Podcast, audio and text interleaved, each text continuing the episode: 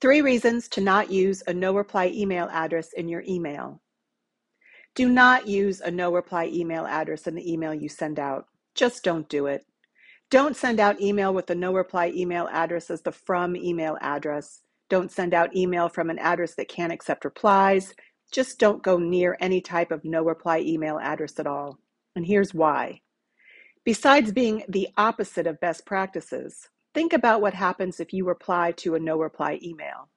When someone to whom you send email doesn't notice the no reply email address from which you sent the email, they will reply and either get a bounce, which is frustrating, or get no response, which is also frustrating.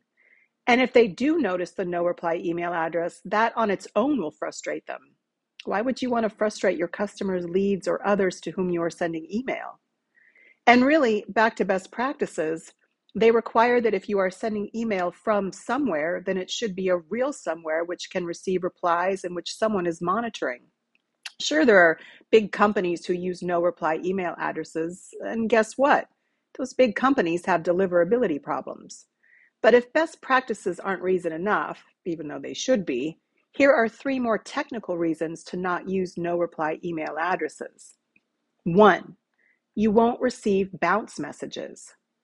When an email address on your mailing list bounces, you get a message sent back from the receiving system so that you know to remove that email address from your mailing list. You do act on those bounce messages and remove bouncing email addresses, right? But when you use a no reply email address that really can't accept email and isn't monitored, you will not receive those messages. Even if you have a reply to email address, you can't rely on an automated email rejection being generated by a computer to parse all of your headers for a reply to address. In fact, it's likely that your headers won't even make it to the system, as your email will probably be rejected at the SMTP handshake transaction. Plus, some receiving systems will check to see if you are sending from a real email address during that same transaction and reject your email if you aren't.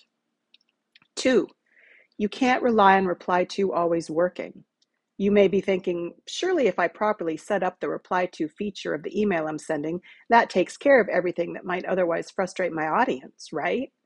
Well, if you could rely on it always working, that would be a little better, but still wouldn't take care of all the issues, like them seeing that no reply email address in the first place.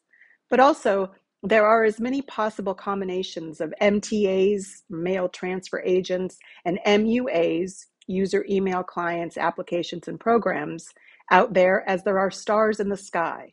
Okay, maybe not that many, but you get the idea. Stuff happens, they fail, they get it wrong. Maybe they don't show the reply to address to the user. Maybe the user is reading your email on their phone, which shows minimal headers in the preview to save screen space. So they never see your reply to email address at all. Maybe it's one of those setups that gives spam points to no reply email addresses, which brings us to Three, it makes your email look like no reply spam. Lots of spam comes from no reply email addresses because they are burning through domains and they put the actual domain that they are spamming for in a link in the email. And by burning through domains, we mean they spam from the domain with the no reply email address, knowing that they are going to be shut down at that domain before they can read email. So lots of people and even some inbox providers see a no reply email address, such as no reply at example.com, to be an indicator that the email might be spam. Many spam filters now recognize that no reply at and also don't reply at usually don't go anywhere. So your email risks getting dinged and going to the junk folder. And if it doesn't and it goes to the inbox, well, again, it's going to frustrate and alienate the very people you want to have look upon you favorably. This isn't the first time that we've talked about how all the email addresses you send from should really exist. By now, you should understand that if they don't exist, your email is more likely to get junk foldered or outright rejected, both due to spam complaints and because of some receiving systems checking whether your from address actually exists before accepting your mail and delivering it. A much better solution to all this is to figure out a way to monitor the email address from which you are sending that email, even if it goes to a unique folder on your end that you monitor less frequently than your regular mail queue. Although, if you want your company to have a stellar reputation, you should be handling all non spam email that comes into you.